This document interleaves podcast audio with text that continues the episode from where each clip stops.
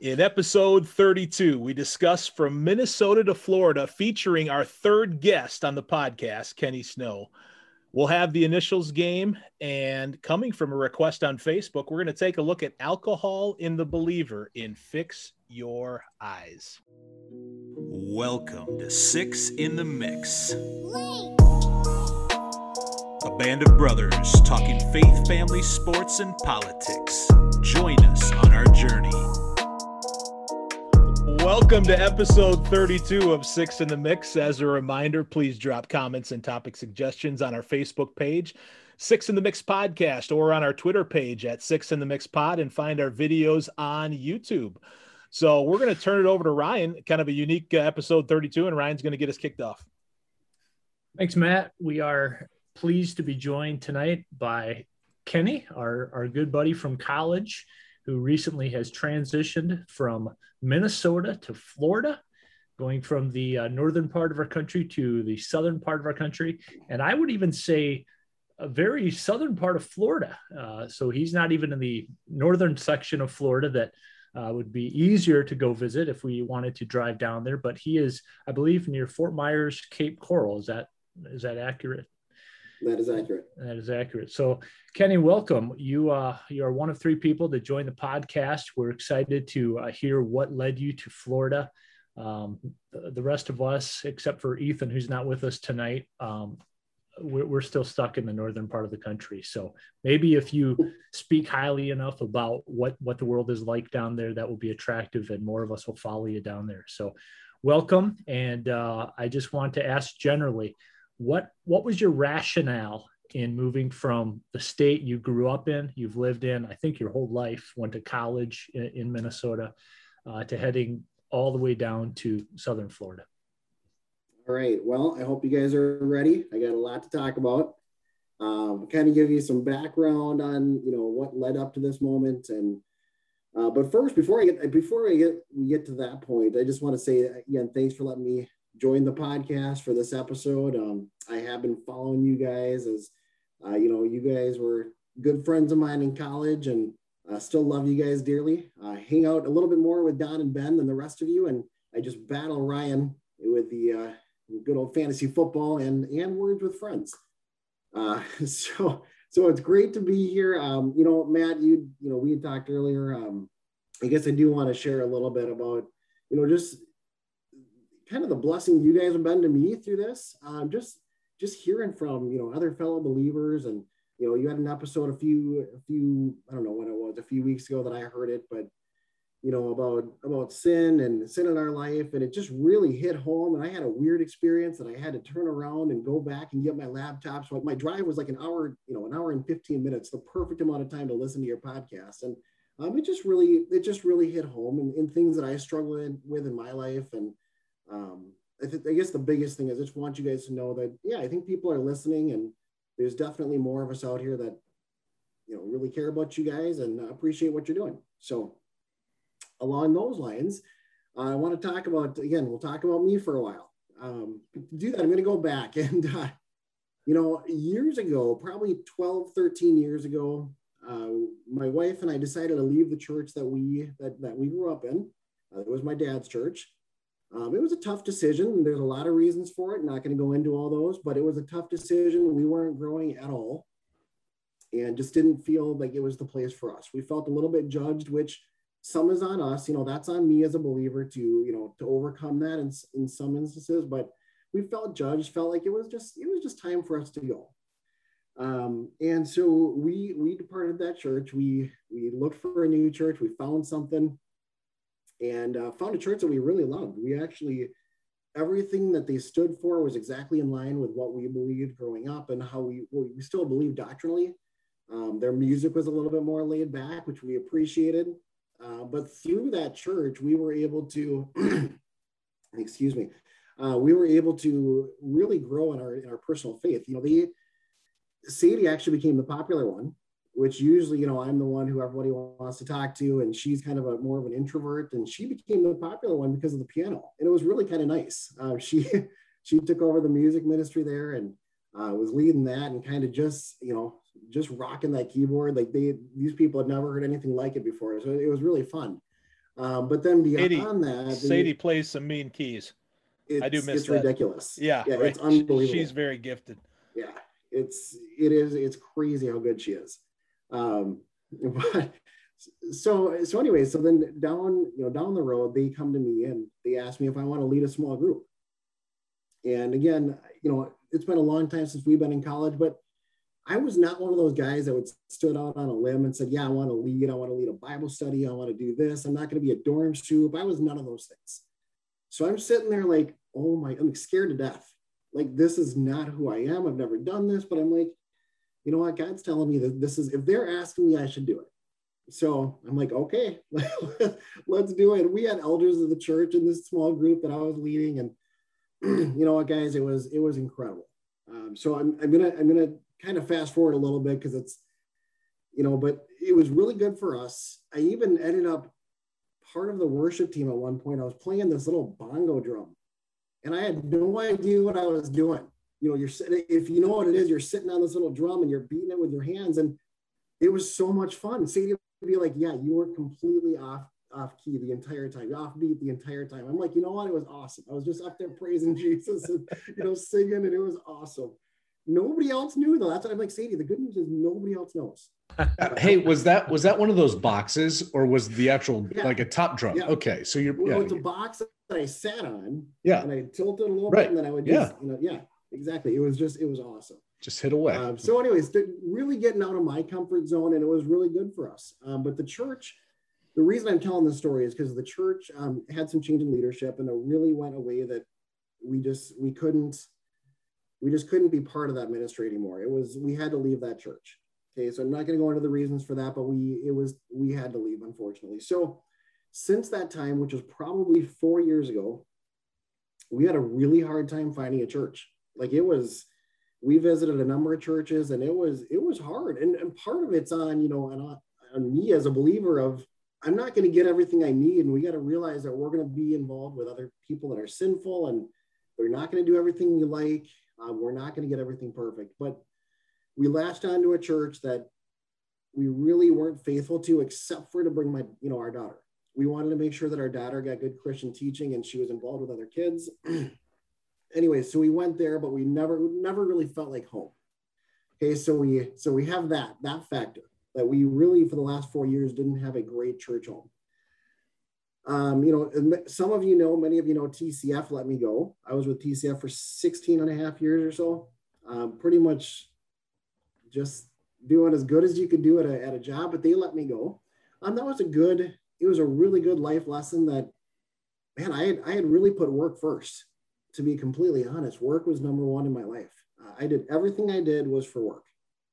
Um, I would work as many hours as I could to, to make sure I, I exceeded and met expectations. And, and man, I did a pretty good job at it. I, I'll say, you know, I won a lot of awards, a lot of trips. And, and then just like that, just snap of the fingers, you know, I, we got a new leadership, you know, in, installed and they wanted to bring in their own people. And I said something that I shouldn't have, and that was enough.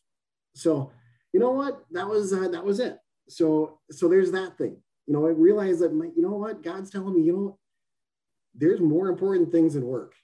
You know, you, you've been neglecting your family. You've been, you've been working till 10 o'clock at night. And um, I still do some of that, unfortunately, but it's not going to be as bad. And we'll talk about that again. Another reason why, why we decided to move so I could work out of the home. Um, we had, uh, we had, uh, we had some, some issues with our family. Not going to go into the extreme details, but we had uh, a, a small part of our family that we had a little, uh, we're not on great terms right now. Let's put it that way. Uh, with some things that happened and how we tried to deal with it and um, some major disagreements and it's kind of not in a good place right now. So there's that. and then my wife also had some issues with her family. She was getting blamed for something that happened uh, to her cousin that was really unfortunate. And so we got all these things and then we got COVID, you know, and we've got how Minnesota and Walz and you guys know how, how extreme I am on one, you know, on my position on this, but you've got COVID, you've got Walz, you've got how we've dealt with it versus how some other states have dealt with it. And you put all these things together and, you know, last about December, no, about November, uh, we, I finally, I'm like, Sadie, you know what? Let's go. It's time. And, uh, and again, another part of the backstory, excuse me. You got a little COVID cough in here, guys. so I love the fact that you, even in college, you would say stuff like that. It's time. Let's go. Let's just do this. let's, go. let's, let's go. Like all of a sudden, there it is, the line. That's right. That's right. Ah, that's awesome. Um, another backstory though, my wife for since we've been married has been wanting to, whether it's been real or passive, whatever, has wanted to move. She's we love Florida. We've always loved Florida. We love vacationing here. Um, she's always wanted to get out of Minnesota for many reasons of her own. So, so again, fast forward to this, right? We've been married for uh, 20, is it going to be 20, 19 years this year? Wow. You know, fast forward to now, and I'm finally like, you know what, with everything that's happened, with what's happened in both of our families, I've had work, you know, work isn't going to be loyal to me. They're only going to be loyal to me as long as, you know, they want, they want to be. So why don't we do what's right for us?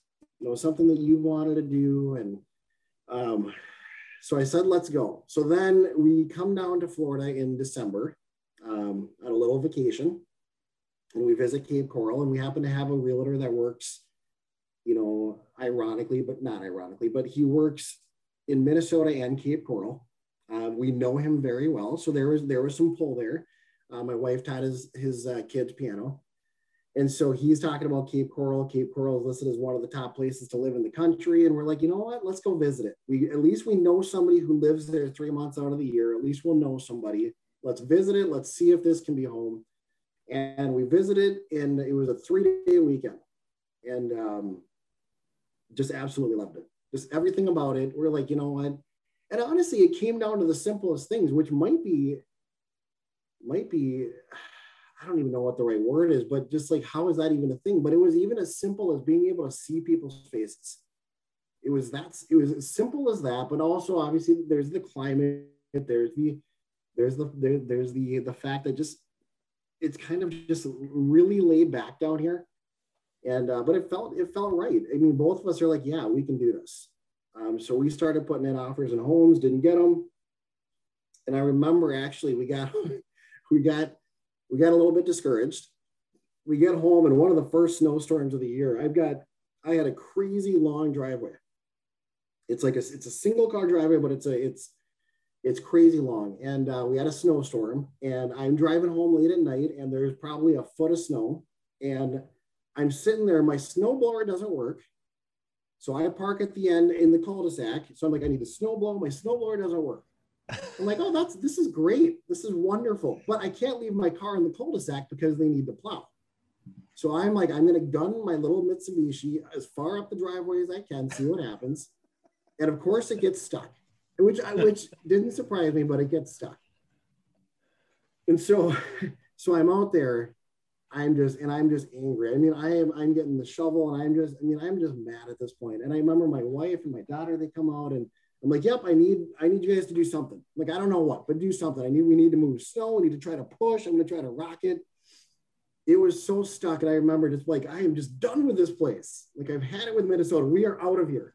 so, so the search, of course, you know, the next day the Lord uh, the Lord gave me another another blessing, and you know, I go out there to try to get my car unstuck, and there's a guy happen to happens to be plowing the the cul-de-sac at that moment, and he comes and he tries to push me out. He can't get me out, but then he called another uh, you know uh, plow driver. They so they both come out and they help get my car out. There was no way I was getting that car out without their help. It was so jammed in there, and then as you know, once you start rocking it back and forth, you you know you build a rut in the ice, and you're just stuck.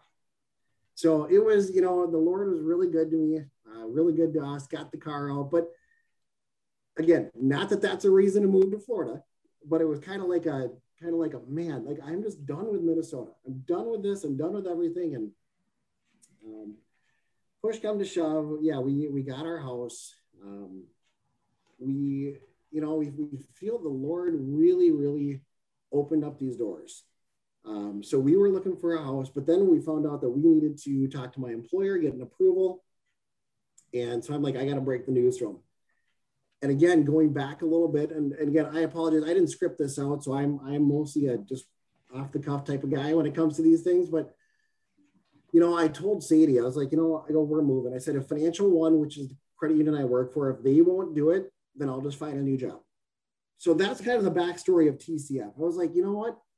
I, there's no reason for me to, to bow to my employer, which I will give them everything I have. But you know what? If they won't do it, if they won't let me work remotely, then we'll just find something else. Um, so I had to go to my employer and get a letter so I could get my um, my mortgage down in Florida. Um, so that that got a little dicey. They weren't too happy at first, but it, they they came around in a hurry. Uh, once I, I again I had to sell them on why we can I can sell mortgages from Florida. It doesn't matter. Uh, and the, the cool thing again with the what the Lord put in you know kind of in these steps is both my CEO and my COO. These are the two that I report to they both had just refinanced their mortgage within like the last month. So I said to them, I'm like, okay, you guys, I'm like, did either one of you guys meet your lender? And they said they sat there, kind of did the old, actually, no. I'm like, exactly. I go, I've been doing this remotely. Even though I've been in the office, I've been doing this remotely since we started. I said, I don't meet with our with our members. I go, I've it's like three people that I've met with face to face, and they're the ones that are extremely old and don't do like e-sign but I have people, we have people in the branches that can do that. So anyways, again, not to make a long story too much longer, but um, they, they came around in a hurry, realized that my specialty is sales. Um, that's where, you know, I can, I can talk people into just about anything. Uh, but it's usually, it's in, it's in their benefit. So it's not like a, it's not a sale. You know, I just have to, you know, show them why it's going to benefit them. But, you know, that's where my specialty is. I'm going to come down to Florida and I'm going to sell and I'm going to make you guys a lot of money. I go, so you guys can hire more employees and do and do better, you know, have better technology. And and they started thinking about it. They're like, yeah, that's actually going to work really well.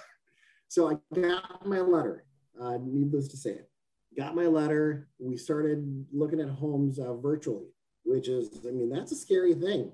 Right. So our, our realtor got on an app called called uh, Marco Polo, and would and would go through you know houses with us, and we found the house. We found the one. Um, and so we put in a very nice offer on the house. Uh, very, I mean, it was because we lost some others, and just like Minnesota and probably everywhere across the country, you gotta you gotta go well above asking price, and um, and we did. We we felt like we went quite a bit over. Um, asked for a couple thousand in closing costs, you know, but and we got it. And then the appraisal came in and it appraised even above that. So we're sitting there like, again, what a blessing.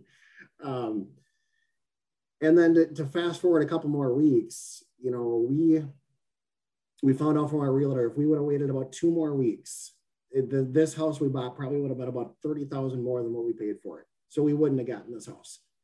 Um, so, and then there's a long story which I'm not going to go into on the sale of our house. That was a that was a nightmare slash blessing, uh, but it all worked out. The Lord opened every single door and it was unbelievable. It was like, you know what? It, it's it seems pretty obvious that this is where, where the Lord wants us right now, um, to us.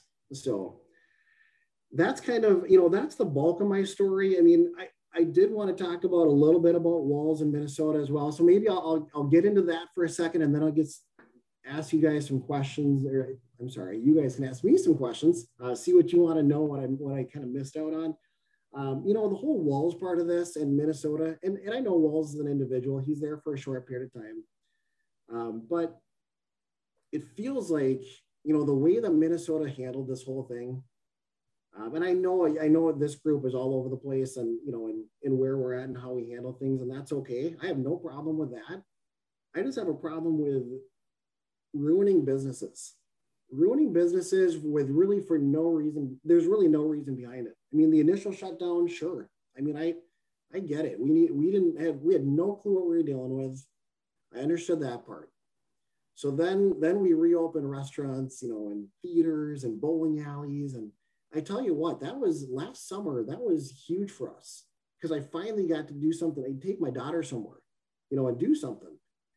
Um, so I, t- I take her to the movie theater, and this movie theater is two dollar tickets, and they were showing Back to the Future and Ghostbusters, and you know these old movies, and I'm like, this is awesome. And by the way, Ghostbusters, which is rated PG, is uh, it's PG thirteen in today's world. my my my daughter saw some things, and I was like, I was like, huh, look at this. I guess this is uh, the ratings were a little different back then um, so she's, you know, it was, it was, it was funny because it was like, yeah, when that girl was doing that weird thing on that guy, and I'm like, yeah, I go, yeah, some people are just weird. Like, I, you know, obviously it wasn't revealing, but I was like, yeah, some people are just super weird. I don't know what she was doing. so, so, but anyways, back to the moral of the story. Two dollar tickets. These theaters, these bowling alleys, they're just trying to stay alive. And mind you, when I went to these theaters, there was no more than eight people in them at a time. In the theater showing the movie, no more than eight people. We come around to September, October, whatever it was. Let's shut them down again. He said it's too dangerous, too dangerous to be in these places. And I'm sitting here like, what are we doing? Like we shut down the state fair, which is outdoors. What are we doing? These people, their their annual livability depends on the state fair, and we're just going to take that away from them. And I just so that that was another factor that I'm like, I just you know, we just want to be with all these other factors together.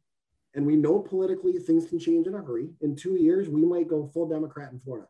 You know what? At least I'll have a pool. So, so I have my own oasis to go to, you know. So, um, but you know that's really that's really the bulk of the story. I'm sure there's a lot more I can add, but I'm going to let you guys uh, see what questions you guys have or comments or what else you want to know. So, Kenny, once once you got to that point where hey, we're we're making a move, was there any other places that you considered? Maybe some that were a little bit closer, because obviously both you and Sadie's family are are in Minnesota. So, I mean, the Florida, that's a that's a massive move. Was there any other considerations, or was it Florida or bust? There were some slight considerations. Um, you know, Tennessee was one of them. Tennessee is uh, very, very conservative. Um, that's and it's, and it's a beautiful place to live, from what we understand. And actually, we stayed in Chattanooga on our trip through, and ab- it's gorgeous. It's absolutely gorgeous there. Um, that was a consideration. Super ironic. This was not a strong consideration, but my wife was talking about Idaho.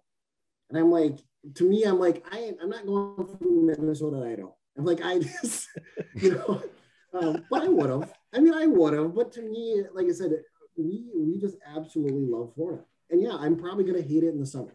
It's probably going to be miserable, but no different than it is miserable in, in the coldest part of Minnesota winters. Um, so we, this really was kind of the place. And, and, you know, at the end of the day, if Cape Coral didn't work out, if we didn't find that home, this home that we're in right now, we probably would have just stayed put in Minnesota, just hunkered down. Um, you know, we were in a good position. Um, yeah, the other the other piece of all this too is that with the housing market, we were able to actually make a lot of money on our home and actually get rid of some debt that we, you know, that we kind of been hurting us for a long time. So um, there was a lot of there was a lot of factors. I, like I said, I didn't even get to all of them, but um, yeah, we would have probably stayed put. We might have explored a couple other places, but um, Florida was really that was really it. Kenny, you talked about our esteemed governor, Governor Tim Walz. Now, yes. I didn't hear you mention anything about the governor of Florida and how he has handled COVID. Was that a consideration? Obviously, you, you've indicated Florida right now seems a little bit more conservative or freedom loving, maybe. Um, did you take a look at Ron DeSantis and say, uh, there there's something to this guy with leadership, and I, I want to follow his lead? Yeah, and I would I would love to talk about DeSantis more in depth here, maybe in a little bit. Um, the short answer to that is DeSantis, in and of himself, was not a he was not a strong reason as to why, but it was but but then again, indirectly, he probably was. You know, Florida being, you know, Florida being, well, at least that area of Florida being a little bit more you know, about freedom and hey, you, you know, you do what's right for you. You know, that's, that was what was appealing to us is that, but there's parts of Florida that, that are horrible. Tampa is terrible. I think Orlando is pretty bad and Miami is. just going to say, so again, I was, the, I was just in Orlando and, and, yeah we did not experience anything that you're talking about there. I mean, it was it was pretty much you know kind of like it was here in Wisconsin, lockdown, and everybody's wearing masks every everywhere, oh, except oh, really? in the in the in huh. ex, yeah, except in the little resort that we were at, where everybody's at the pool without you know without a a, a mask on. But yeah. anywhere else on the resort that you could go in or had to go, uh, it was all it was all about that. So yeah. yeah. Yeah, the big cities are are. That's interesting. Tough. So Cape Coral, that was the okay. This this was the other thing when we so when Sadie and I were here in December, we went into this little Italian restaurant, and again, little things. Not should they be should they be the reasons to make a monumental decision? No, but it, it definitely helped. we went into this little Italian restaurant, and it was like you were you were the outsider if you had a mask on. You were you were the weird one, you know. And not again, not that we would ever shame anybody if they choose to wear it. That's fine, but to the point of people down here are just in this area are just like, hey, I'm going to do what's right for me. And this restaurant, none of the employees wore them. Um, it was a it was a it was a owned by by this Italian woman. We saw the owner there. She was very heavily involved, and we just and not saying we can't get that in Minnesota or Wisconsin. I think that does exist. We found some places in Minnesota near where we live that were very, yeah, they're going to put their sign on the door, but you do what's right for you, and you and people knew that hey, this is where people can do what's right for them, and no, and they're not going to get ridiculed. But just going in there and being served by somebody with a smiling face, I I've mentioned this so many times in some of my Facebook feeds, and it's like the fact of how dehumanized we we have we have done to, to each other. It's like we, we're no longer human in some areas of the country. When you walk around with your face covered, you no longer get that feeling of somebody smiling to you, which which which probably I mean it means a lot. It really does. I never had a clue until I didn't get that when you don't see somebody smiling at you, even a random stranger at Target, I mean, it is, it was just such a good feeling to be in that restaurant and to feel that human connection. And it's like, yeah, this is this is what we want again, and it might not last. It well, might not. Kenny, uh, that's why one of my three masks that I wear has a smile on it. You can see the smile on the front of my my third mask. Oh my goodness! So, yeah, I'm sure you're the double masker with the shield. I, I would I would imagine. and that's okay. You know what, Ryan? We'll just make fun of you, and that's okay. We'll still love you the same. As long as it's not forced on me, that's all I care about. So, you know, I can uh, appreciate the uh, the masks though. I think my wife likes it now that people have to wear masks because, you know, you know, now I don't have to worry about you know feeling uncomfortable when all these these women are smiling at me and you know trying to, you know, so it's kind of nice.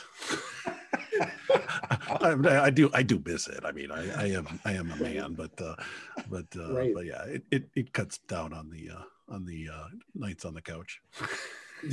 Amen. Don, you do go you go around and be like, yeah, that lady for sure was just smiling at me. Just so you know. yeah. Yep, definitely got a smile from that one. I saw it in her eyebrows. awesome. Let's pray for Jen. Let's pray for Jen right now. Oh my! So Kenny, you you mentioned that you you just went back to Minnesota to you know finalize some things and whatever. And your trip back, you mentioned that the uh, the Mitsubishi that you got stuck in the driveway barely made it. So so walk us through some of the tenuous things because I I've I've driven that I've you know. Yeah. I, I drove that just this past spring, and I know that is a long trip. Yeah. And I know particularly in the mountains of Tennessee, you know, if you don't have a car I didn't that, go that Oh, you didn't? I didn't because I couldn't. So yeah, I'll tell you the story here. so my car would not have made it. It would have literally gotten stuck on the incline. It would have just stopped. so, so, um, so again, yeah, a little more of the story here. I've been, I told Financial One, part of me selling this to Financial One was, guys, I will go, I will be back and forth. I will be, I will be here on the ground until we hire somebody. Um, you know, Sadie's already aware of that. She's she's okay with it. You know that I'll be more in Minnesota and, than Florida for a while. So I was like a week in Florida, and then two to three weeks in Minnesota, and back and forth since February. So we finally hired somebody, and um, and so I said, guys, I can't do this anymore. I go, I, I'm I'm going to make the drive down, and I couldn't do it anymore because every time I left, you know, and it's it's crazy. Every time I left, first off, my wife was even crying, and you guys that I mean, you kind of know Sadie. She was a tough nut to crack, right? She, I mean, showing that she loves me doesn't happen. So I, I'm sitting there saying goodbye to her at the airport, and she's crying. I'm like, like, so you really do love me? I'm like, she's like, no.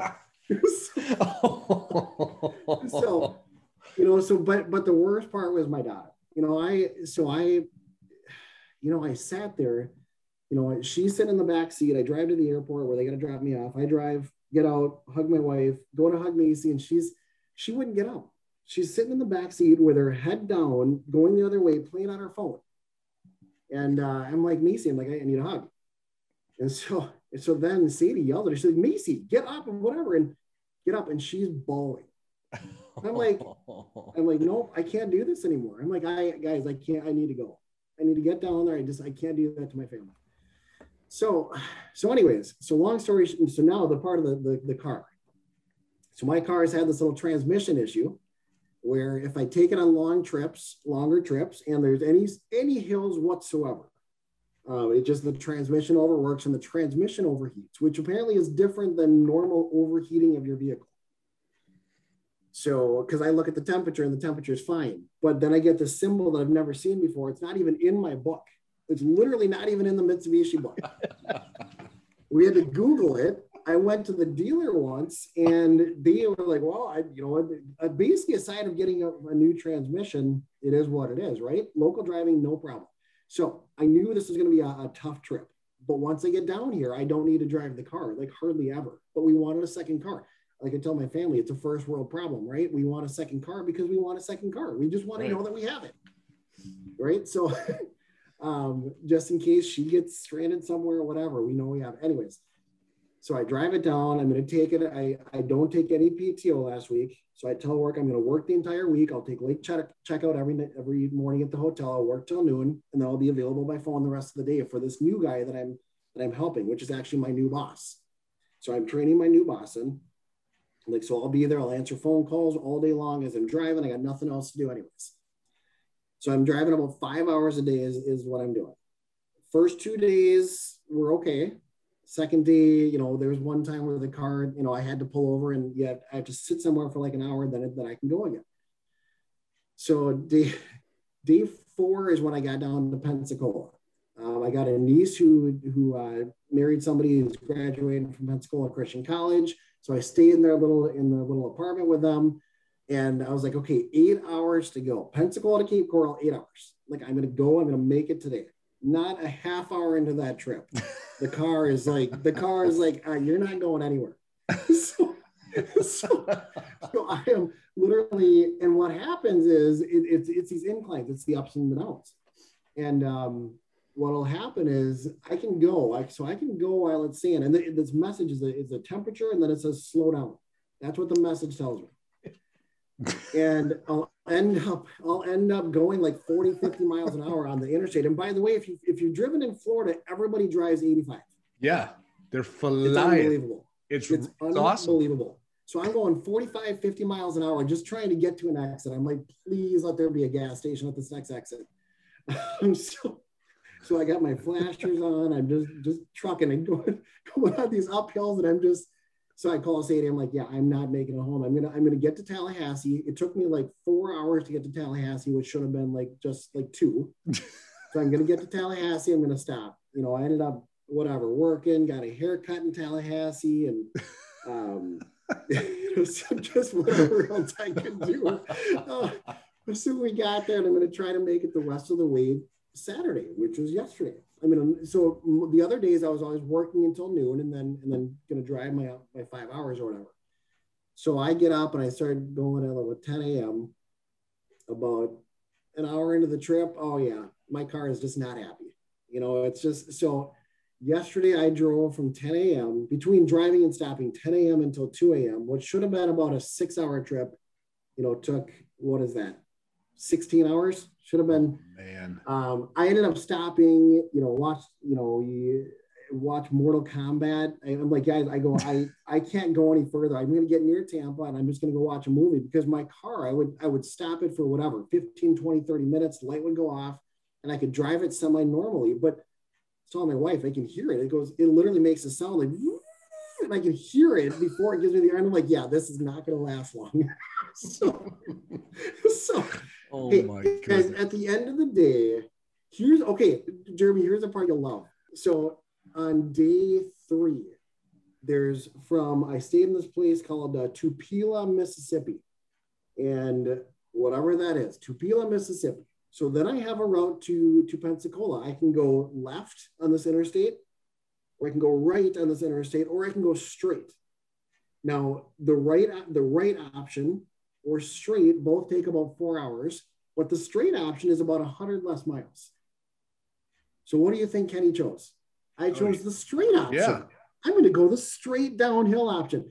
Um, that took me through I was sitting there talking to my wife. I'm like, I'm like, I'm so sorry. If I get stuck here, you're probably never going to see me again. It's like the hills have eyes all through Mississippi. You know, that old horror movie.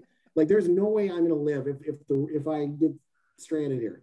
And I had to stop. There was it was like it was like mountains going up and down. I'm like, this was a horrible decision. uh, but you know what? God was good. At oh the end of it all, I made it. I went through these towns. I was in the middle of nowhere. I had no cell service for half of that drive.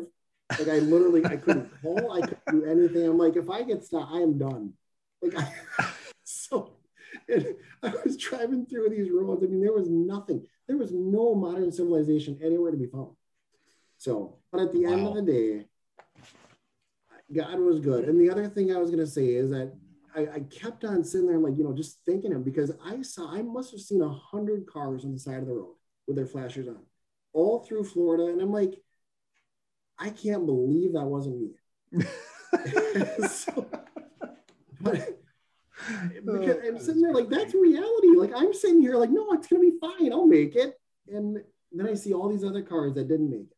Wow. So it was it was a little bit scary. I stayed in some of the nastiest hotels I've ever been in because again, I didn't want to spend a hundred bucks a night. So I'm like, oh, 50? Sure. Econo Lodge, that's that sounds good. I don't I'm pretty sure I have some sort of a disease now.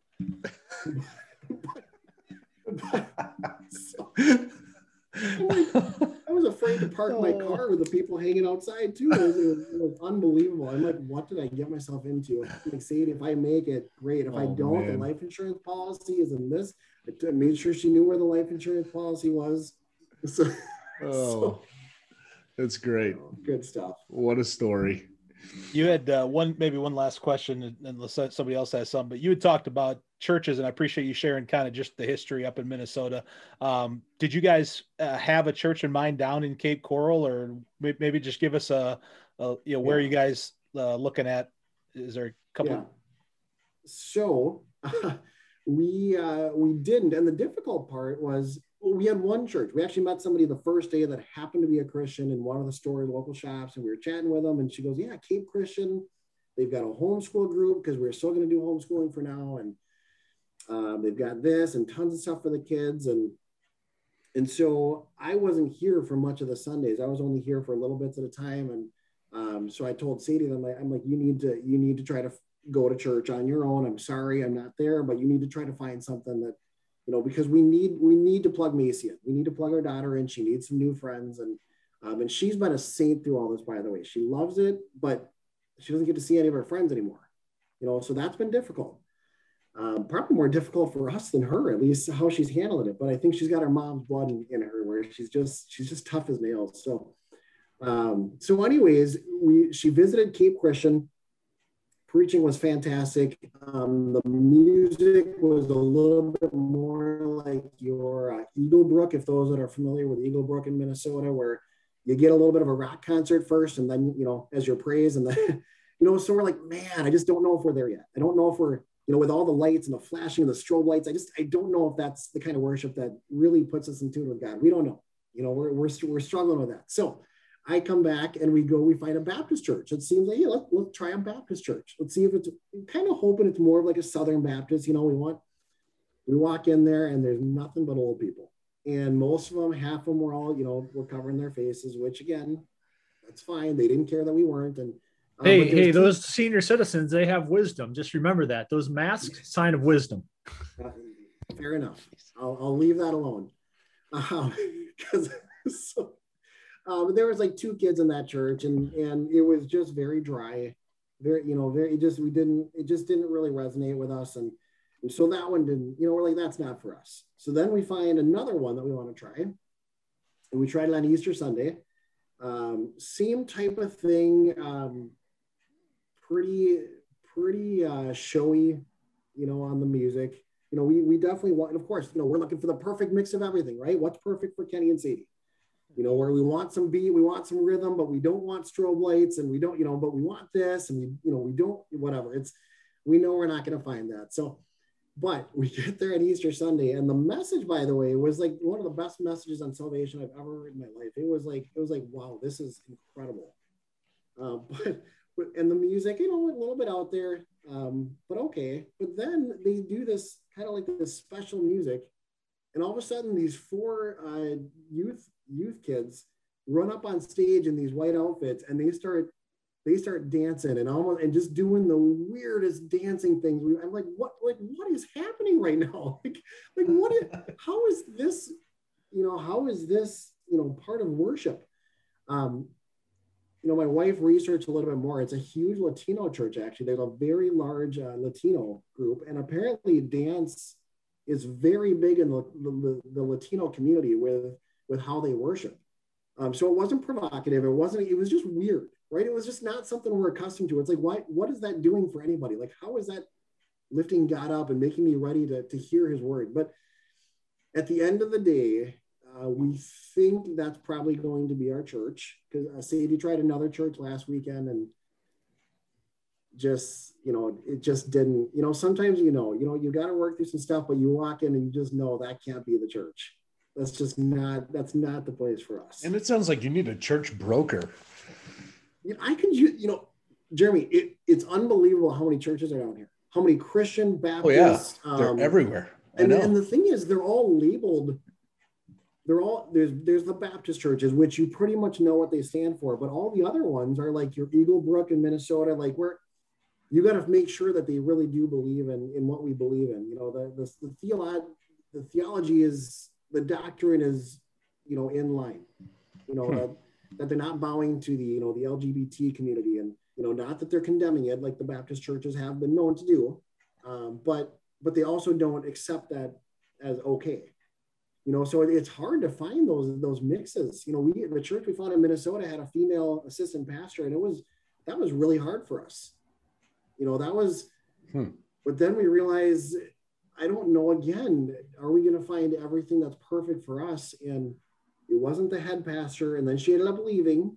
So we're like that and they replaced her with a guy which again it's hard. It's a difficult piece of man from where we grew up to where we are today you know, is it is it wrong because I was told it was wrong, or is it is it actually wrong? You know, so the, we've we've struggled with some things through, you know, which in a good way, uh, since we've been church hunting, sure, both in Minnesota and here.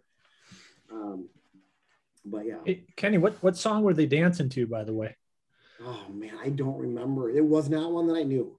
Oh, it, it, it, yeah, there was a few songs, but but they started. I was getting the, you know, this is a church with a coffee shop, and they gave us a free coffee or whatever, you know, as, as a welcome gift. So I'm like, I'm gonna go get, you know, my wife something from there. And they started with nothing but the blood. And I it was just, it was awesome. This I was out in this coffee shop just belting out nothing but the blood, probably way off tune.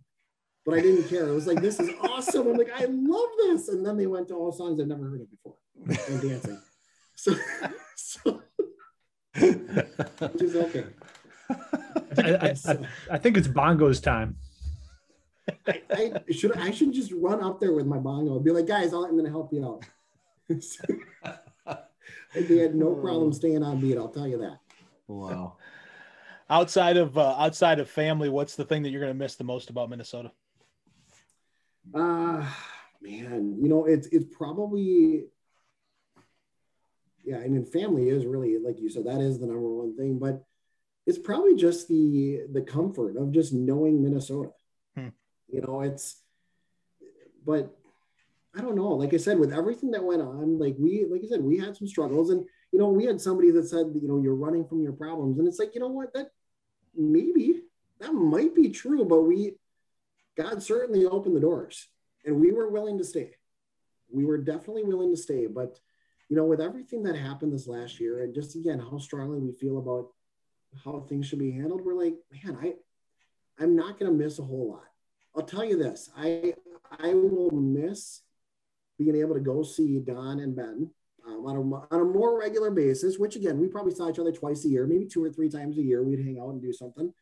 Um, just being able to do that, that's, you know, it's, it's funny how friends come and go, but honestly, you guys, you know, between Don and Ben, um, probably two of my best friends in the world, which because again, with the church changes and just how life changed so dramatically for us, I realized my TCF friends, they're not real friends.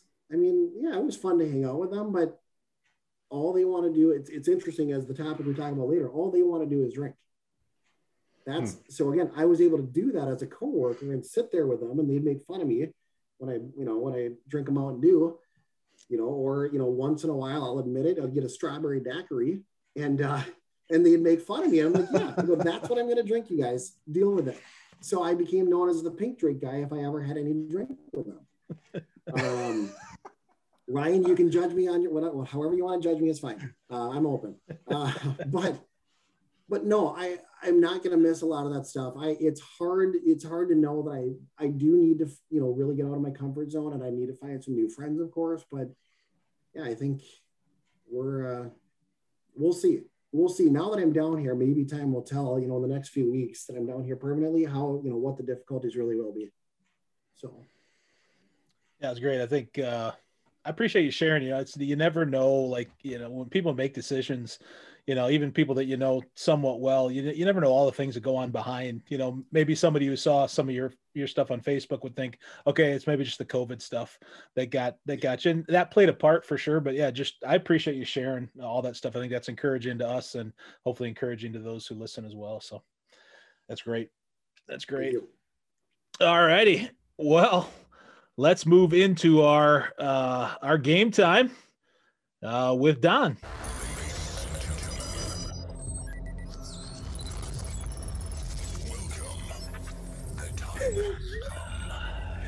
Some stretches. Yep. Loosening up.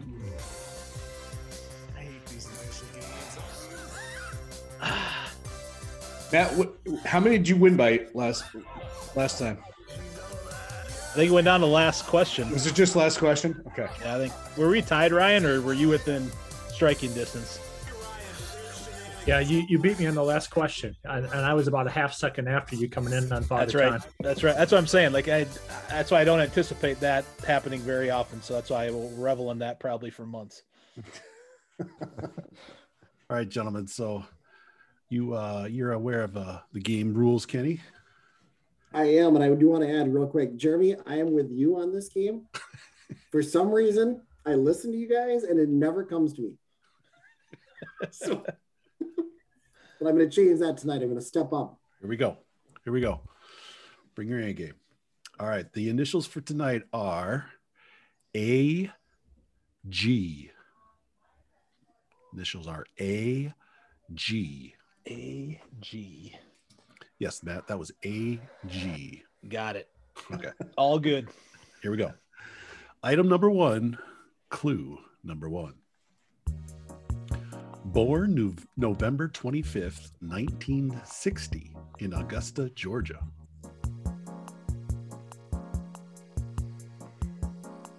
Clue number two honored with a star on Hollywood's Walk of Fame in 2006 for her contributions to the enter- entertainment industry. Ryan. All right, here we go. Ryan. Amy Grant. That is correct. Good job. Good job. Okay. You did a lot of work I put into that one, and I'll, get those. Uh, don't answer those four questions. Okay, I get it. was, was Vince Gill coming up on one of the clues? I didn't know. I was I was going to go with Gary Chapman. Oh, because uh, yeah, she divorced Gary Chapman. Oh, nice. I mean, not nice that she divorced. But, yeah. Nice for Vince Gill, but hold on, she was married to Gary Chapman. Yeah, yeah, they were married. I mean, I knew she had a divorce, you know, had been divorced, but I didn't know it was to him. Yeah. Wow. All right, Ryan on the board with one. Item number two, clue number one. Established in 1789.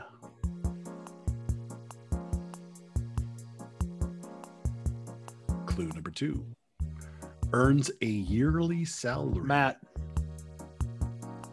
Go ahead, Matt. Attorney General. That is correct. Wow. And oh man, that's the only one I had written down. and the, my computer cut out on the second clue. I would have had that completely. yeah, thanks.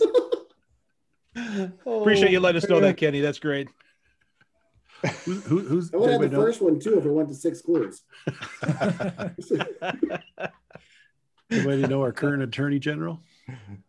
Uh, yes. The, uh, it's the guy. It wasn't the guy that uh, He's a winner. is going to be the Supreme Court justice. Garland. Under, Garland. yeah, there you go. Garland, Garland. yeah. Yeah, I, I thought it was Attorney General, and uh, um, I, I, I was going to ring in after the first clue, but I thought no, it's too risky. I was playing I- it. I was playing it conservative. I was going to wait that- one more clue too. Yeah, I thought I thought as well. I was like, ah, that's probably not. But yeah, 1789, you try to think, okay, the, the nation formed up. They're probably doing a lot of stuff. So, all right. All righty. All right, got Matt on the board now. Ryan with one, Matt with one. Item number three, clue number one. Edward Kendall, Philip Hench were awarded the 1950 Nobel Prize in Physiology of Medicine for the discoveries on the structure of and effects of these. It's the longest clue ever. Clue number two. Composed of two heterogeneous types of tissues.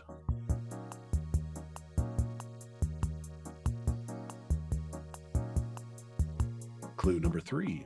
Named for their location relative to the kidneys.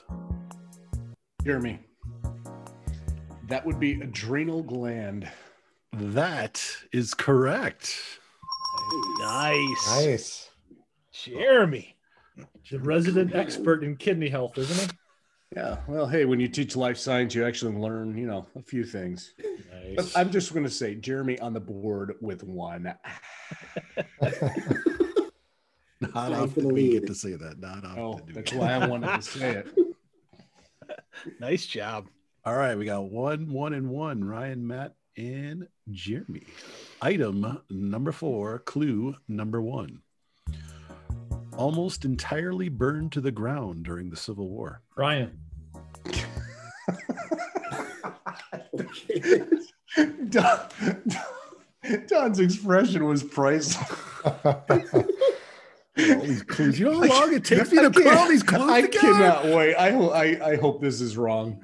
Yeah, For, please, for Don's please. sake. With Matt coming in so quickly on that last history question, I've got to be ready to go. Uh, the answer is Atlanta, Georgia. That's correct. Yeah. Ah, But because I teach history, well, I used to teach history, but I don't anymore. So really, I, I guess I didn't I didn't know that Atlanta, Georgia, Yeah. burned to the Oh, ground. Sher- Sherman went through with a vengeance through Atlanta. Yeah. Wow, wow. Hmm. All right, we all got one except for Kenny and Ben. Here we go. Item number five, clue number one. Created by Pleasant Rowland in 1986.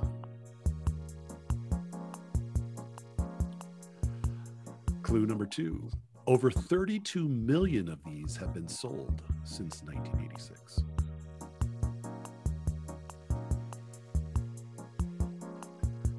Clue number three. Its website receives over 45 million visits per year.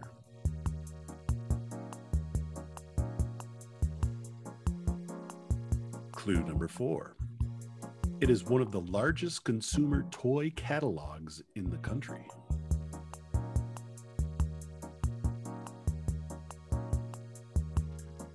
Ben.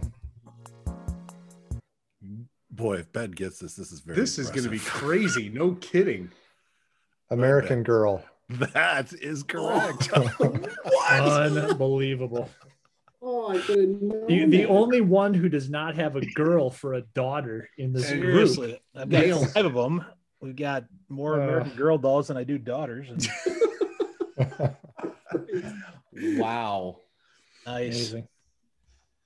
I didn't realize they've been around that long. Yeah. Wow. All right. So everybody's on the board except for Kenny. Kenny, we need you, man. All right. I, Let it go to queued, six. I queued this one up right up for Kenny. Everybody just keep your mouth shut. Item number six, clue number one. Born on March 31st, 1948, in Washington, D.C.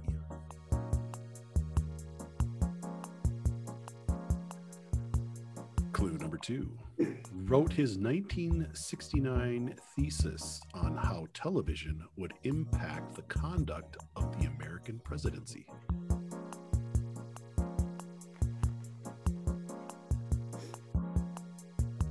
Clue number three was an investigative reporter and editorial writer for the Nashville Tennessean.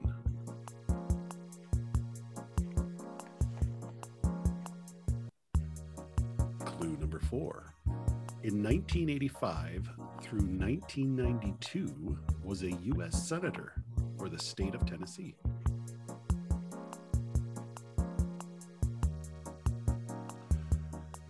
Clue number five was in the running for presidential nomination for his party in the 1988. Oh, we got Jeremy, I think. What? Is that Al Gore?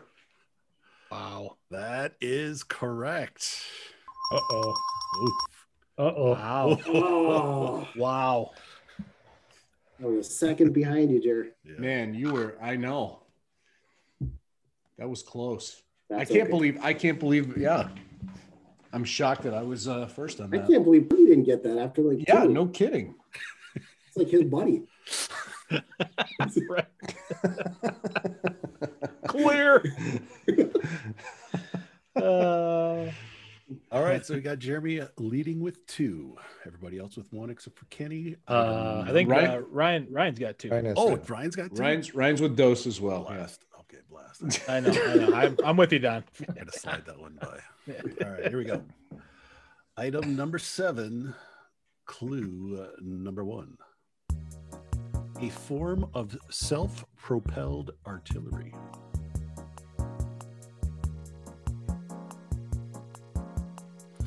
Considered, oh, I'm sorry, clue number two. Considered more mobile than tanks and could be utilized as both direct and indirect fire artillery.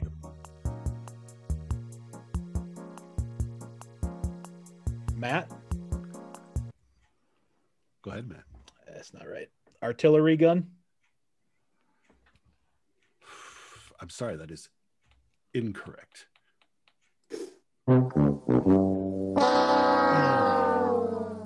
Clue number three. Primarily used during World War II by the forces of Nazi Germany and the Soviet Union.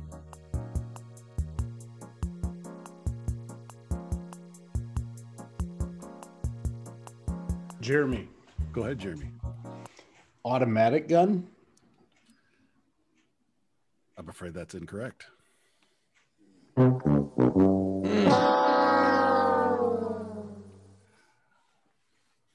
Clue number four was largely abandoned during the post war era in favor of tanks or multi purpose tank destroyers attached to infantry formations.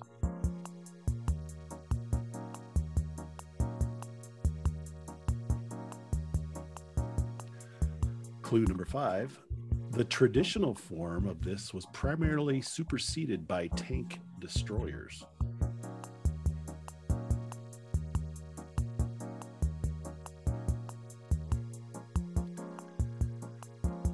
Clue number six are designed to provide direct fire support for infantry attacks, especially against other infantry or fortified positions.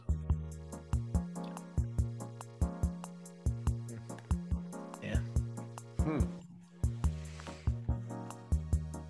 Three, two, one. All right, the answer, and boy, you guys were almost close, but I just couldn't take it. Uh, assault gun Ah, is the technical term. Assault gun. I actually thought about that as as I I know it. I yeah, went through Matt, you said clue two or three, and I was like, I, ah. An assault gun is a an artillery gun is is typically used for I would think um, uh, infantry units. Um, assault gun is something that's mounted. Yeah, and that's what I was thinking when you gave the World War II. I was thinking, you know, those those machine guns, those Mhm.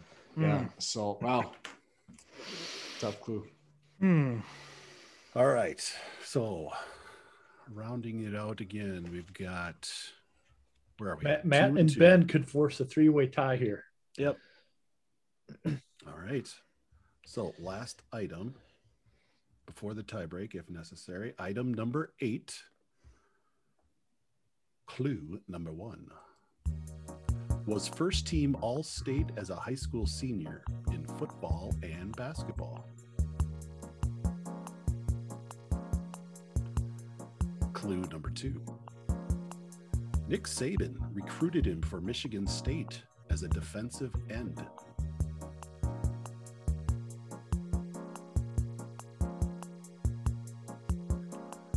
Clue number three played college basketball for Kent State.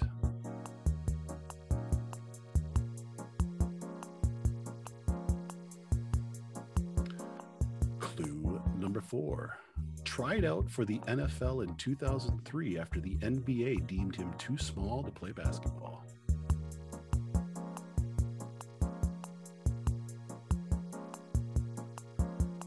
Clue number five holds the record for most career touchdowns at his position with 116.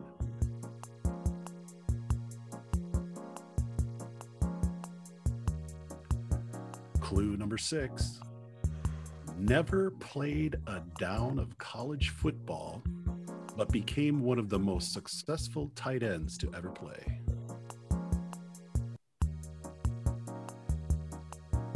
Jeremy. Go ahead, Jeremy. Alex Gonzalez.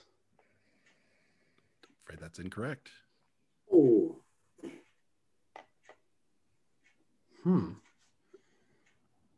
Five, four, three, two. Matt, Go ahead, Matt. Aaron Gonzalez. No, that is incorrect. Three, two, one. Well, you guys are going to be kicking. What's his Can't name for the Atlanta Yeah. Falcons? What's his first Yep. name? Right. What is it? Antonio Gates. Antonio Oh, Gates. no. Got to be kidding. He was on my fantasy team back in the day, too. God, yeah, I God. probably inherited him three years after he retired. I cannot believe I forgot Antonio Gates. Wow. Seriously. That is ridiculous. Now, was the NFL one for the? No, you didn't. You didn't give an NFL team at all, did you? No. Because that would have No, no, that would have no. given it away. Oh. The Oh. Chargers. Yeah, I was thinking all East Coast teams. Wow, what a story! I didn't realize the backstory of that guy. My I goodness. What a talented. Yeah. Never played athlete. it down in college football. And Wow. Yeah. And All he's right, so we got gone like Jeremy. one year. Man, One time, go, but Jeremy. Come on, Jeremy. this is it. This is it, man. who, you- Three who, clue. Who, who, who you guys It's cheering you- for? you be me. No, it's Jeremy Ryan. This But is, who you guys is cheering for? it. Uh, Is it? I, are you seriously asking that question? Good grief. That's All right, I'm, as go, I'm pep talking Jeremy. Hello, Uh, hello. we're, we're not cheering for the Expos. I'll just say that. Yeah, correct. Oh yes. all right, Good so this is a man. three clue tie break using the same initials AG. Clue number one. Written in 17 Ryan. seven- Amazing Grace. That is correct. Oh my word. Oh, dirty. Come on, Jeremy, you knew it was coming. Come on, man. I figured that was going to be so easy, and that you would just be like, "Nope, not going to do that one." Goodness sakes! Wow. You know, Wow. I- as I was coming up the clues with Amazing Grace, I was thinking about you know how John Newton wrote that that hymn. That dude was a slave trader. He was heavily involved in the slave trade. How how, how come this hymn has not been canceled yet? Well, he will be after this this episode airs. So. Wow. I just threw him under the bus, but wow, yeah, I couldn't believe how how much he. I mean, he converted to Christianity after after uh, uh, his time there, but uh, and became a ordained minister, and then penned over like 280 hymns. But man, what a story that guy must have had. I don't remember Don. Did he um did he end up once he became a Christian speaking out against slavery? Yeah. Yeah. Yep, he was Yeah. part. He he helped uh, um, pen some uh, some legislation. I can't remember which which uh, important uh, slave slavery legislation that he uh, he was a part of. He he and really? William Wilberforce. Yep, yep, you're right. Yep, good, good. Wow, man, fun one. Down to the end, down to the wire. All right, good job, Ryan. Yeah, good job, good job, Thanks, guys. Good good battle. All right, well, we're going to transition to fix your eyes for quite a few episodes we had uh, had been doing sanctification. We wrapped that up last week, and uh, we're actually going to get into the first uh, one of the first uh, suggestions uh, from a listener uh, on this this this episode. Fix your eyes. We'll probably probably do a couple episodes on it, but talking about alcohol and the believer. Uh, so it'll be interesting to see uh, different perspectives and kind of weigh this one out. And so, just tonight, we'll, we'll start with a, a simple question: uh, How did you or your family view alcohol growing up? Uh, and has that changed at all for you over the course of your life? Are, are you different now than you were maybe back growing up? Uh, your perspective on that, and we'll uh, we'll go in the order: Jeremy, Don, Ben, Kenny, Ryan, and Matt. So as we start start this topic, I'll start with you, Jeremy. Thanks, Matt. Yeah, we we had um, zero alcohol in our home as we grew up, and that was kind of like standard for our entire family, and really both sides of the family um, kind of held to that standard, at least at least to what I knew. Uh, and so was never was never part of my growing up at all. Never had never had a really a, a strong influence of that at all. And even in our school, I mean, sometimes you know uh, whether you go to Christian school or not, I mean, sometimes that kind of weaves in somehow and and um, you know makes its way in, but uh, I, I, I, was never never into and, and part of that uh, scene or was exposed to that.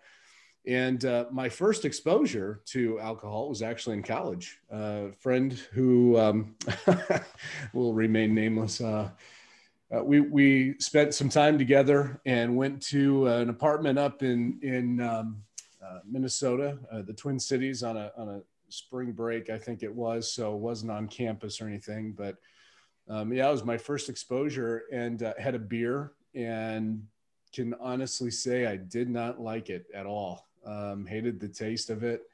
And, um, but it, you know, so I, I, I had a couple beers just because, and so beers and pizza and watched some games. And, uh, so that was my, that was my introduction to alcohol.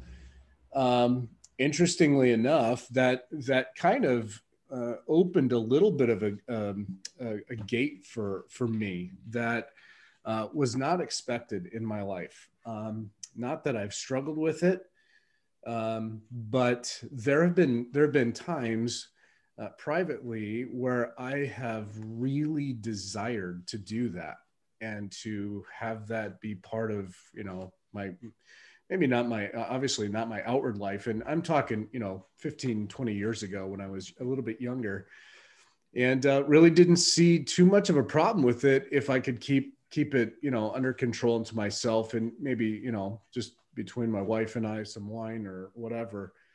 And um, i really never kind of settled on a um, foundation of what that what that should look like. And I had influences in my life that would would say, you know, um, you, you probably shouldn't have that in your home at all, and your exposure to your kids. And uh, you know, I've got I've got um, several views that are close to you know people that I really love that that have different views of, of having alcohol in the home and whatever.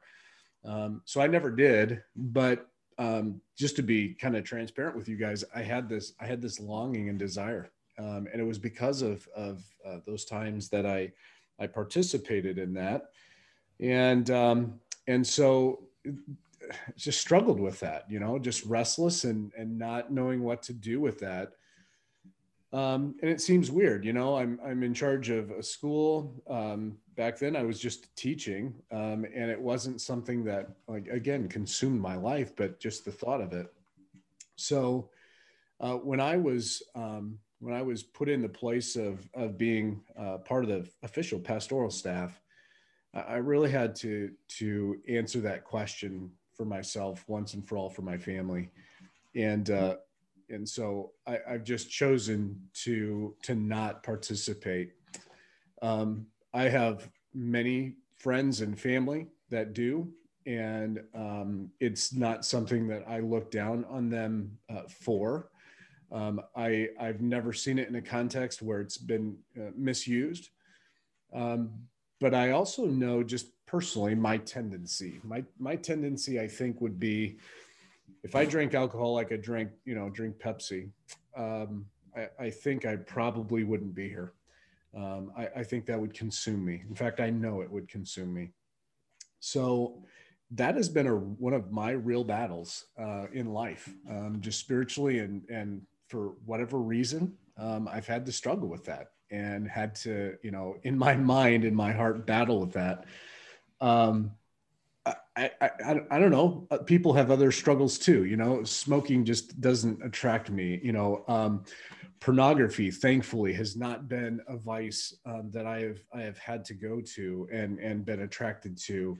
Um, I there are other things I'm sure that um, ha- have a vice on me, but one of the things that has captured my heart and my head, and I've really had to fight against, is that. So I'm very, very careful on what where I go, what I do. And today, if I am in a situation like, for instance, uh, next next uh, Saturday, um, I'm invited over to uh, a party. Um, our men's basketball team won our championship in a in a crazy way, and I know that it's just going to be a spread there. And so how I deal with that just so that I don't, you know, find my excuse. No one's there. No one will know.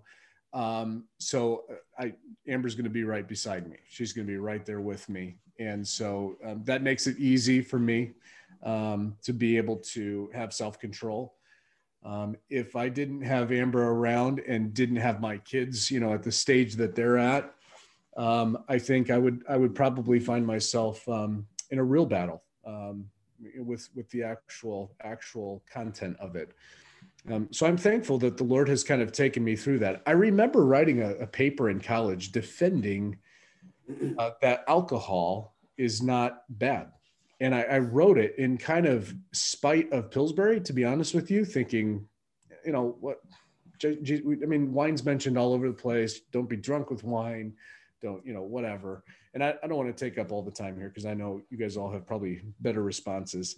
Um, but um, I, I've I've kind of I've gone into that and I've waded into that personally, and I've had to answer some of those difficult questions uh, with my own you know appetites that I know that I probably um, may even face or, or want.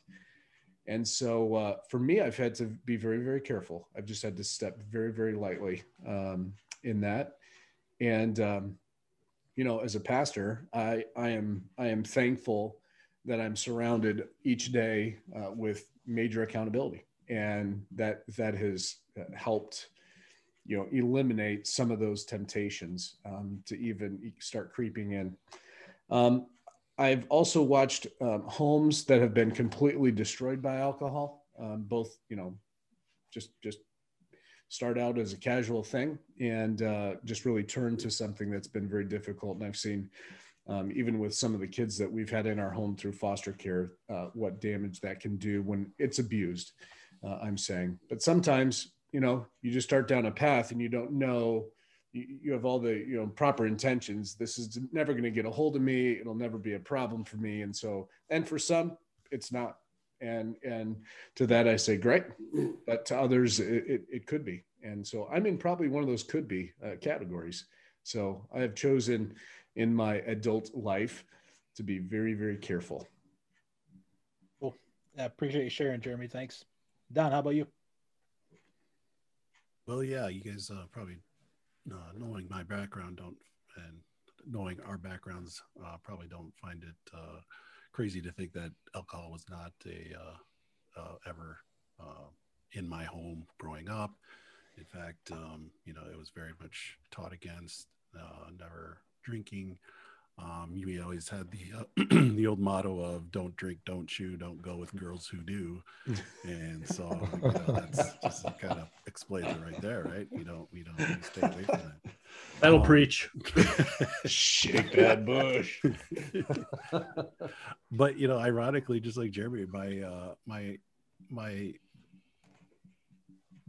my uh, ideas of alcohol or my beliefs about alcohol did not really become uh, challenge until college. And um, I remember sitting in a classroom my freshman year in, at Pillsbury, and and hearing a professor talk about social drinking and and um, uh, talk about uh, lifestyle evangelism and all that kind of stuff. And this was completely blowing my mind. I've like I've never heard this idea that even the idea that um, drinking alcohol was permitted. Um, and so it really challenged my you know the way i think about things and um, fast forward a couple years later um, i'm um, getting married to my wife whose family is a uh, very uh, whose parents I, I respect dearly and look up to uh, spiritually um, and they you know they're a family that has alcohol at at uh, in their house um, but it, it's it's not abused. I don't ever feel it is a issue. It's never, it's something I've never um, seen abused at all. I mean, it's just it's it's it's I would say a if you if you could call it a healthy understanding of of or, or of system of how how it's treated, and um, boy, that really challenged me as well because I was like, well, this is you know completely different than what I've been told about alcohol all the time. That once you start, once you taste a dr- drop of it, you're addicted to it, and you're never coming back, and you're going to be a wino out in the streets, or you know, or um, and so, boy, it really, you know, again, put me in a place where I was like, well, I've got to really look at this, and and and um, and the more I looked into it, the more I realized, you know, I, what I feel like the Bible teaches about alcohol and and I, I don't consider it a sin to drink alcohol. Um, I do consider it a sin to be drunk and have it consume you, of course. Uh, I think the Bible is very, very, very clear on that. Um, and so, um, you know, as of if I, you know, how things have changed, um, I don't um, see anything. I don't for my for my myself. I don't, uh, you know, don't consider it a, a sin to drink alcohol. Do I drink alcohol now? No, I don't. Um, in fact, um, kind of like Jeremy's story, um, about two years ago, I was in a very dark place and I was um, drinking um, alcohol to to sleep. I was I was in a very dark place and I and I needed something hmm. to get me to sleep, and uh, and I resorted to to uh, to to whiskey, and uh, I drank uh, you know, and finally it just came to a head and things started happening. Um, and finally I said, okay, Jen was like, we got to stop this, you know, this, you know, and so, yeah, about two years ago, I haven't had, uh, since it's been April 15th, I haven't had a drink of uh, alcohol since. So, um, but, uh, but it was something that was out of control and something that was starting to, I was used to, you know, to, to as a crutch to, to, try and get to sleep. So, hmm. um, so yeah, no, I, I mean, I, but again, it's, it's something that I, I don't think is a sin to drink alcohol, but I do obviously believe it is, is wrong to abuse and can be very uh, dangerous. Um, but, uh, but I don't have an issue with uh, people drinking. Okay. Thanks, Don. Ben. Yeah, so I grew up in a home similar to um, Don and Jeremy. We did not have alcohol in our home. It was not really in the um, you know groups of um, families we hung out with or those kind of things um, I, I don't know if it was too much even in our church i, I would i mean obviously I, I never went in and checked out everybody's uh, pantries in their homes or whatever but you know just yeah it, it wasn't uh, it wasn't around much growing up so i think perhaps like uh, jeremy and don have shared you know as you become an adult or through the college years you really start to figure out what beliefs you're going to make your own and and where you're going to land on some of these things and trying to uh, you know obviously read through the bible and reflect on things that are are real black and white doctrinal core beliefs things that maybe could be more into the preference category or things like that. So for me um, then also as an adult, I have people around me who I look up to as spiritual um, role models and um, people that that I, I, look up to a lot. That they you know do um, occasionally have a have a drink, but um, you know so that so as I've kind of reflected on where I I landed on this as an adult. You know, I, I try to draw out some principles, and you know, Jeremy kind of quickly referenced a, a, verse where it says in Ephesians five to not be drunk with wine. You know, as we've talked about through the sanctification, it says that um, you know, through the spirit of self control, right? So that's one of the things of over indulging in, in alcohol or possibly overindulging in a lot of things can take us out of that level of hmm. self control. So it's something that's important to keep in perspective. But yeah, where I've landed on it, I, I don't think the alcohol in and of itself is a wrong is wrong or is a sin, but it's something that uh, I think Don used the phrase you even have to have you have to have a healthy respect for for what it is and um, and you know if you read through the rest of the verses there in Ephesians it talks about you know be very careful not as unwise but as wise making the most of every opportunity because the days are evil. Therefore do not be foolish but understand what the lord's will is. Do not get drunk with wine which leads to debauchery. Um, so you know when you even kind of think about that you're thinking through okay what's going to potentially be a stumbling block to other believers? What's going to be a hindrance to my witness? What's going to be you know there's a lot to consider more than just looking for maybe a black and white answer here but anyway um yeah so where i've landed on it is I, I yeah i don't i don't personally believe that it's um that it's a sin to have a drink of alcohol but um you know overindulging obviously would be pretty clearly defined in the bible as something that uh, we should not do as christians and would fall into this category of a sin. Cool. Thanks for sharing ben. Kenny our guest. What a what a great topic to come in as a guest huh it is actually. It's yeah. Talk to us. What do you think? No, I was really kind of happy when I saw this on the agenda for a few reasons. Uh, one, it, it's hit pretty close to home uh, with with some stuff going on in in uh, my extended or my family, and then some good friends that, that I've had that I've seen kind of you know battle through this, and um, it is a it's a tough topic. Um, so, uh, so I'll start with the first question, which is, yeah, growing up, my dad was a Baptist preacher, as most of you, I think you all know. Um, yeah, it's a sin. Period. We don't have it. We don't do it. I mean, it was again, I was, it was very Pillsbury. You know, that was that was my dad's type of church where everything was a sin, and you just don't do anything. And um, but I, you know, I kind of want to talk about that too because I look back at, you know, some of some of our Pillsbury, you know, um, some of the students of Pillsbury, some of the people that graduated with us, and but really even my Christian school back in St. Francis. And it's it's so interesting how so many people have completely just left. You know, left completely left the Christian faith, and alcohol has a lot to do with it. I mean, the, it's it's unbelievable. Talking to one of my best friends in the world, and uh, he says he he pretty much he doesn't believe anymore. And what I do know is that he drinks constantly. I mean, it's just it's what consumes his life.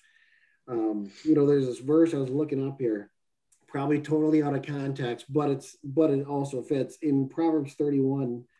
Um, they talk about the kings out there, you know, not to drink. It says, lest they drink and forget the law and pervert the judgment of any of the afflicted. Um, again, way out of context, but the concept of you just don't think the same when you when you let that consume your life um, so the bigger question is it a sin I, you know i'm with i'm with don and ben on this one i i, I can't say that i categorize it as a sin um, but i can say that i am i am grateful that that's not one of the vices that has gripped me um, because i've seen it and man, I tell you what, I had every opportunity to let it grip me. I TCF, that's all they did. And like I said, I would I would have drinks with them, um, but it was always the the foo foo drinks they call them. Uh, I was exposed to it the first time, ironically not not at college.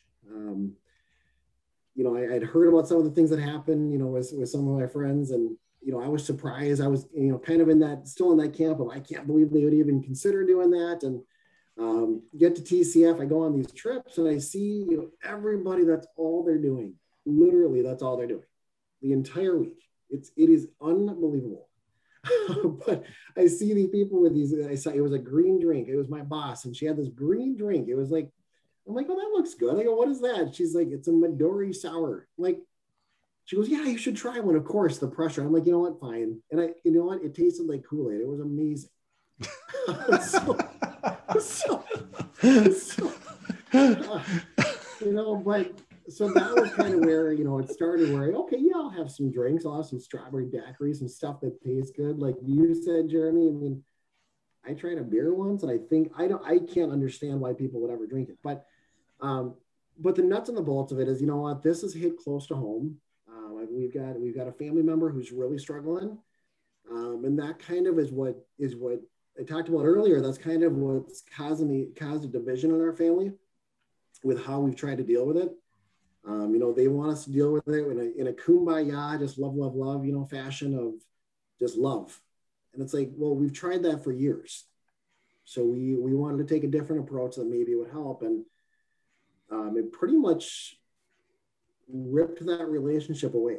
So, mm-hmm. so coming back full circle, I mean, I look at it and it's like, I have seen full hand the dangers of alcohol and where it can go. And is it yeah the i mean i think the bible mentions it um, over 70 times about having a drink of wine and so again i have a hard time saying it could be a sin in and of itself but man the path that it can lead you because we are so weak. Our, our flesh is so weak and where it can lead you i am so grateful that that is not a vice that is that is connected to sadie or i like we don't buy alcohol we have bought, I mean, we bought two bottles of Moscato wine in our life, and both times we had one drink of it and, and ended up dumping the bottle six months later.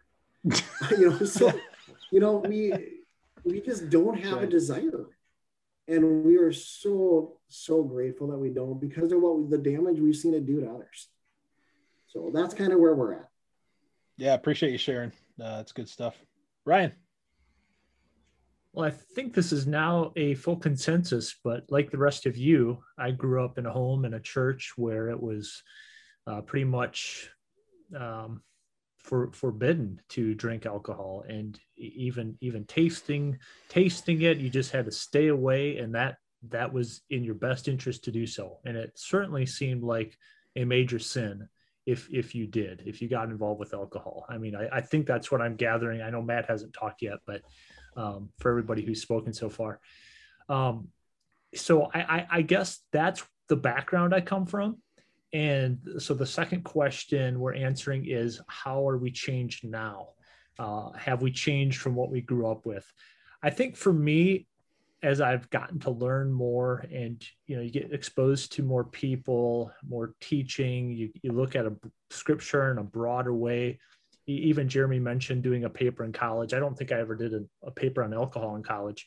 Um, but you just you're forced to think more on your own uh, naturally in, in a college setting and then as you as you grow into the adult stage so i think where i'm at now with alcohol and the christian is um, I, I agree that the bible does not come out and say if you if you taste alcohol you you are sinning so I, I agree, and I, I think my view of it as as a young person was was probably overblown to the degree that that it was.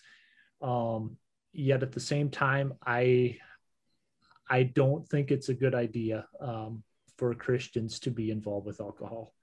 Um, I, I can share more later. Maybe the next episode I can get into the, the rationale for that. But just the transition from where I was as a young person to where I am as an adult, very very little difference but I, I, I do see a pathway as some of you have described that the bible does not come out and say if you taste alcohol that is a sin. So uh, whereas as a child i would say oh yeah yeah you touch alcohol you're you're in sin. So that's that's where i'm at now. Yeah appreciate you sharing.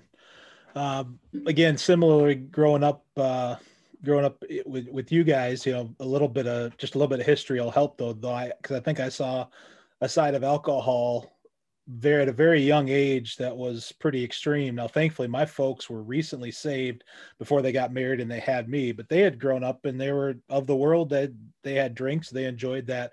It obviously did a full 180 when they came to Christ, and so that was not a part uh, uh, growing up, but uh, it impacted uh, me when I was five. I had a cousin um, who was uh, had two cousins and my aunt were backing out of their driveway, and a drunk driver hit them and uh, my aunt was in a vegetative state the rest of her life and i lost the cousin that was my age so um, and uh, so sh- so she died, and then my other cousin, thankfully, was spared. She was a, I think maybe one or two at the time in her car seat, and she was spared. Um, so I remember it was the first time I remember crying, like for like not because I was spanked, because that probably happened a lot, but uh, like the first time I remember just crying um, because it's like, man, I lost, like she's gone, like she's it, it, was it was just extremely impactful to me. And I it, and I knew the result was because there was a guy who was drunk. And I didn't understand all the things but he was a drunk driver. Um, and then we still had family get-togethers and some of the family uh, drank a lot even at those get-togethers middle of the afternoon. And i remember one in specifically um, where you know one of the family members was so so drunk it was obnoxious and they had to like herd the kids away from from him. And it, it thankfully it was a wake-up call to him and i think he scaled it back significantly. But um, i saw the effects of alcohol. I'd lost a family member um, early on. So for me it was like that stuff stuff no way. Um, and so it's it never been a thought. The, the taste of it's not even that that uh, that good to me. Um, now, fast forward to the honeymoon, and we're down in Mexico, and uh, the swim up bar that's life changing. So you go up there and you can get a you can you can, you can swim in a tropical environment on your honeymoon is fantastic, and you can get drinks at the swim up bar. And uh, you know, it was interesting because the the alcoholic ones didn't taste as good as the non alcoholic ones. But um, hold on, time out. I okay. just have this thought going through my mind though. You're not a great swimmer though. That, that's why they don't make the swim up bar deep. Like okay. it's not I'm that just tall. making sure. All right. Yeah. That that'll be another story, Jeremy. yeah, right oh, about swimming. Good grief. Oh man. Uh, yeah. So I, I, I, guess you know we you know I've I've I enjoy it from time to time, but it's it's never it's never a pull to do anything stronger than um you know maybe than a drink, whether it's with uh with with some friends. I do want to get to you know maybe next episode talk a little bit about culturally because where you go in the country and Kenny maybe you'll see this down in Florida, but I know we've got a our brother or my brother-in-law is down in Kentucky and it's that's culturally what you do. Like it's it's it's more accepted even within the church. Uh, so there's some significant uh, you know differences there and um, so yeah I certainly don't don't believe it's a sin, but uh, I I was really um, again for me impacted by everything that you said but for me growing up just if if if that gets out of control and i think probably like a lot of sins but boy that gets out of control that eh, physical harm can come to people and then you guys alluded to it relationships just devastated through it. Um, and uh, it seems like something that you can you know you you might not be able to stop once you start down that path. So to be very very cautious with it. So yeah i look forward to you know maybe getting a little bit more into like the uh, maybe cultural aspect and maybe some biblical thoughts on that uh, next episode. But uh, some good thoughts on alcohol and the believer. That's a wrap on episode 32 on this, the second day of May, year of our Lord 2021. This was Six in the Mix, talking faith, family, sports, and politics. Find our episodes on Apple Podcasts, iHeartRadio, Spotify, or wherever you get your podcast content. Review us and leave a comment. Visit our Facebook page at Six in the Mix Podcast and comment on what topics you'd like us to discuss. We are also on Twitter at Six in the Mix Pod. Join us on our journey.